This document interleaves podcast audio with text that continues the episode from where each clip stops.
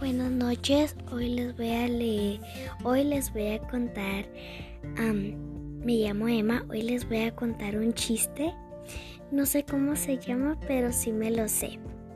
Aquí va, un señor le dice a un niño, ¿con quién vives? Y el niño le responde, con mis padres, ¿dónde viven? ¿Dónde son tus padres? En mi casa. ¿Dónde está tu casa? Al lado de mi vecino. ¿Dónde vive tu vecino? Aquí no me la va a creer. Al lado de mi casa. O sea, lo que te trata de decir el chiste es que le está diciendo, le pregunta dónde viven tus padres y él y sus vecinos y él le dice a mí al lado de mi casa y no le dice no le dicen dónde vive él.